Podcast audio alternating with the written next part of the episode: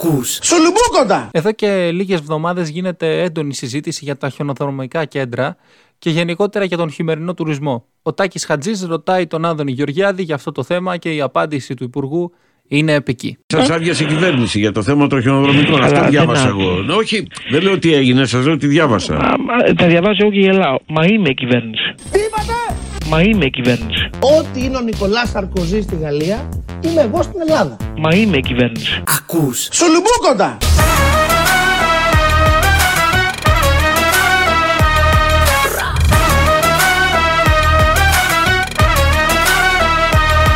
Believe Radio.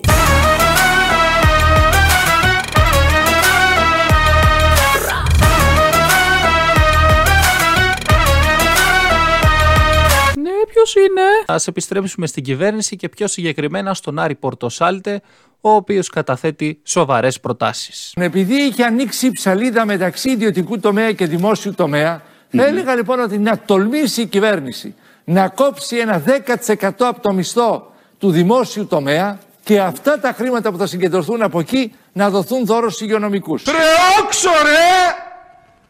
Όξο ρε! Ρε κλείστε το να μην τον ακούω!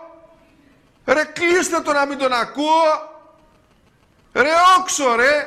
Το επόμενο ηχητικό ανήκει στο παλμαρέ του Γιώργου Αυτιά, ο οποίος κάνει ταχύτατα τις μετατροπές για να καταλάβει το κοινό του την αξία της είδησης που γράφει μια εφημερίδα. Και αυτή εδώ για χίλια ευρώ κάθε φορεμένο εσώρουχό της. Ε, ρε Παναγία μου.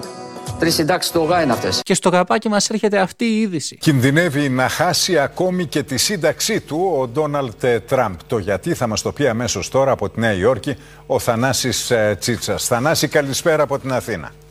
Καλησπέρα από τη Νέα Υόρκη. Η πρόεδρος της Βουλής των Αντιπροσώπων, Νάση Πελόζη, αποφάσισε πριν από λίγο να στείλει το άρθρο παραπομπής του Ντόναλντ Τραμπ στη Γερουσία, ξεκινώντας έτσι από την ερχόμενη Δευτέρα και επίσημα τη διαδικασία καθαίρεσής του με την κατηγορία της παρακίνησης σε εξέγερση στις 6 του Γενάρη, όταν και ο παδί του υποστηριχτές εισέβαλαν στο Καπιτόλιο. Η κατηγορία της καθαίρεσης για να επικυρωθεί θέλει την ψήφο 67 γερουσιαστών, οι Δημοκρατικοί έχουν 50, χρειάζονται δηλαδή 17 Ρεπουμπλικάνους να συνταχτούν μαζί τους ώστε να τους στερήσουν τα πολιτικά δικαιώματα και να του αφαιρέσουν τη δυνατότητα να διεκδικήσει και πάλι το Λευκό Οίκο το 2024. Μεταξύ αυτών που θα στερηθεί θα είναι και η σύνταξη των 220.000 δολαρίων καθώς και η παροχή ταξιδιών και προσωπικής ασφάλειας που του παρέχει το Αμερικανικό κράτος και που ξεπερνά ετησίως το 1 εκατομμύριο δολάρια. Η εκπομπή εκφράζει την οργή της.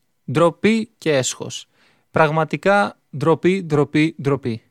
Αυτή η εξέλιξη μας θύμισε μια είδηση που είχε παρουσιάσει ο Γιώργος Παπαδάκης πριν από λίγα χρόνια. Που μας είπε ότι ο θείος Νίκος πριν προσπαθεί εδώ και 10 χρόνια να βγάλει σύνταξη. Μάλιστα. Και τελικά μετά από 10 χρόνια λύθηκε το μυστήριο που, δεν, που προσπαθεί να βγάλει σύνταξη.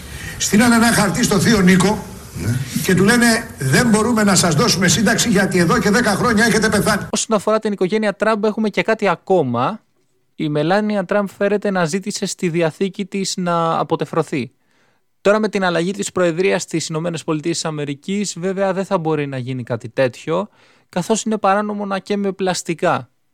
Αυτά γράφονται στο social media, εμείς φυσικά αποστασιοποιούμαστε από αυτή την άποψη.